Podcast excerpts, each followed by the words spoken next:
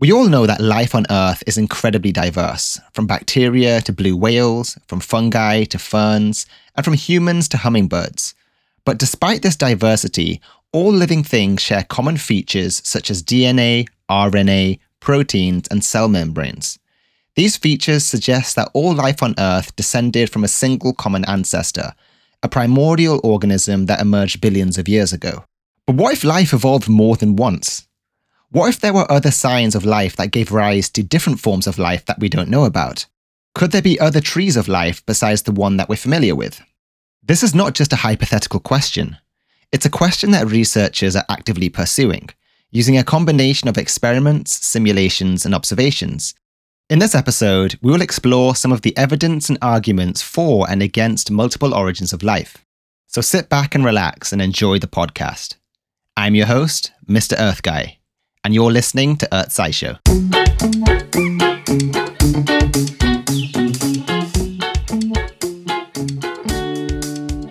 One of the main challenges in studying the origin of life is that we don't have a clear definition of what life is. There's no single criterion that can distinguish living from non living matter. Instead, we have a list of characteristics that most living things have, such as metabolism, reproduction, evolution, and complexity. But these characteristics are not exclusive to life. For example, fire can metabolize fuel and oxygen, crystals can grow and replicate, viruses can evolve and infect cells, and computer programs can generate complex patterns. So, how do we recognize life when we see it? One possible approach is to look for molecules that are essential for life as we know it, such as DNA and RNA. These molecules store and transmit genetic information and they can also act as catalysts for chemical reactions. They are the building blocks of life on Earth. But RNA and DNA are not easy to make. They require specific conditions and ingredients that may not have been available on early Earth. Some researchers have proposed that life started with simpler molecules that could self replicate and evolve, such as peptides or clay minerals. These molecules could have served as precursors or templates for the synthesis of DNA and RNA later on. If this is true, then it's possible that life evolved more than once on Earth using different kinds of molecules. Some of these early forms of life may have gone extinct or merged with other forms of life over time. Others may have survived in isolated environments or adapted to different niches. For example, some scientists have speculated that there could be a shadow biosphere, which is a collection of organisms that use different biochemistry than ours, such as arsenic instead of phosphorus. But how do we test this hypothesis? One way is to look for traces of alternative forms of life in ancient rocks or fossils. Another way is to look for signs of life in extreme environments where conventional life cannot survive, such as hot springs, deep sea vents, or radioactive waste sites. A third way is to create artificial forms of life in the laboratory using different molecules or methods than those used by natural life. However, so far, none of these approaches have yielded conclusive evidence for multiple origins of life on Earth but they have shown that life is far more diverse and adaptable than we first thought. For example, researchers have discovered microbes that can live in boiling water, use methane as an energy source, or survive in high doses of radiation. These microbes expand our understanding of what life can do and where it can exist. Another way to explore the possibility of multiple origins of life is to look beyond Earth. If life evolved more than just once on our planet, then it could have also evolved on other planets or moons in our solar system or beyond. Some of the most promising candidates for extraterrestrial life are Mars, Europa, and Titan. These worlds have different environments and histories than Earth, but they also have some conditions and ingredients that are favorable for life. For example, Mars has evidence of past water activity, organic molecules, and methane emissions, Europa have subsurface oceans that could harbor hydrothermal vents or ice volcanoes, and Titan has a thick atmosphere rich in nitrogen and organic compounds, and lakes of liquid methane and ethane. All these features could provide energy sources and building blocks for different kinds of life. To find out if these worlds host any form of life, we need to send probes or landers that can collect samples and perform experiments on site, Examples include NASA's Mars 2020 rover and the European Space Agency's JUICE orbiter. These missions could help reveal new clues about the origin and evolution of life in our solar system. But even if we find evidence for extraterrestrial life, how will we know it evolved independently from Earth's life or not? One way is to compare their genetic codes or molecular structures. If they are similar to ours or identical, then they may share a common ancestor with us, or they may have exchanged material with us through meteorites or spacecraft contamination.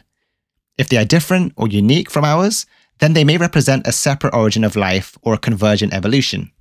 And convergent evolution is when two independent species evolve in the same direction and thus independently acquire similar characteristics.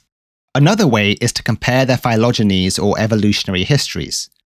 If they have a common ancestor with us, then they should show some degree of similarity or relatedness amongst their branches or lineages.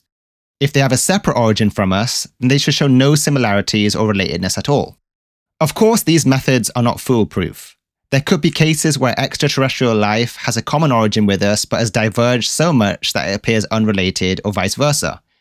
There could also be cases where extraterrestrial life has a separate origin from us but has converged so much that it appears similar or vice versa. The question of whether life evolved more than once is still an open ended question. It challenges us to rethink our assumptions and definitions about what life is and how it works. It also inspires us to explore new frontiers and possibilities in our quest for understanding ourselves and our place in the universe. And before we end this episode, let's talk a bit more about the two important concepts related to the origin of life abiogenesis and LUCA. Abiogenesis is the natural process by which life arises from non living matter.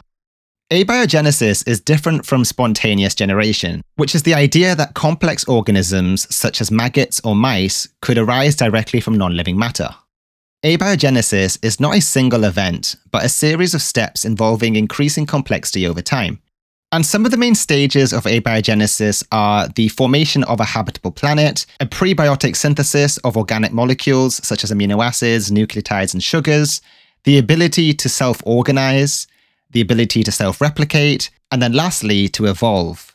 And for these reasons, abiogenesis is a very difficult process to study because it happened so long ago under conditions that are very different from today.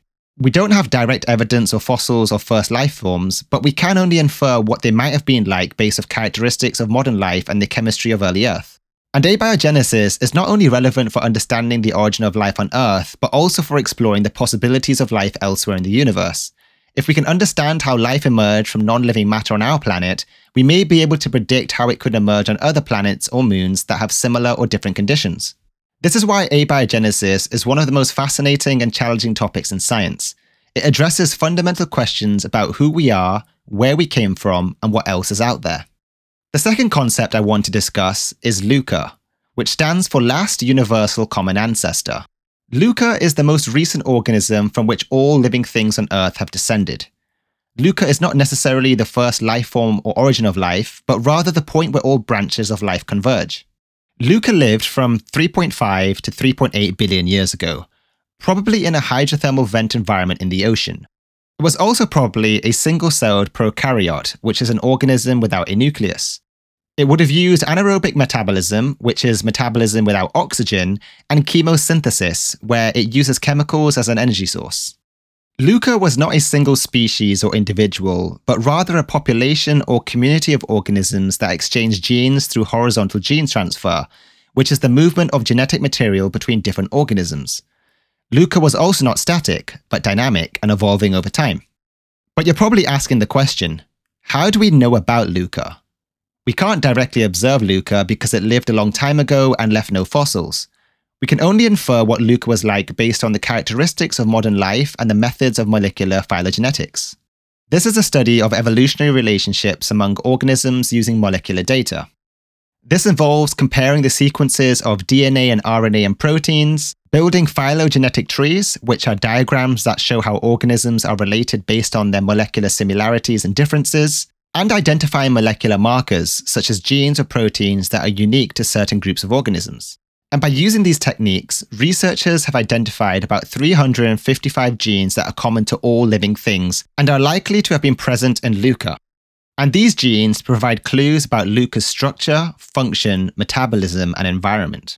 LUCA is not only important for understanding the origin and evolution of life on Earth, but also for exploring the possibility of life elsewhere in the universe, if we can understand how LUCA emerged from prebiotic chemistry and how LUCA diversified into different forms of life, we may be able to predict how similar or different processes could occur on other worlds. And by understanding and studying these mysteries, we'll have a better picture of how the origin of life started and whether it's even possible that there were multiple sources for the origin of life. So if you're listening to this podcast, you are here thanks to an uninterrupted chain of reproductive events that goes back billions of years. As exciting as it is to think about life repeatedly emerging on our planet or elsewhere, it's even more exciting to know that we are all related to all the life beings on this planet. I hope you enjoyed this podcast, and if you learned something new today, please make sure you hit that follow button and hit the notification icon. Your support really helps the channel and it allows you to know when I release my next episode. You've been listening to the Earth Sci Show. I'm your host, Mr. Earth Guy. And remember, stay curious,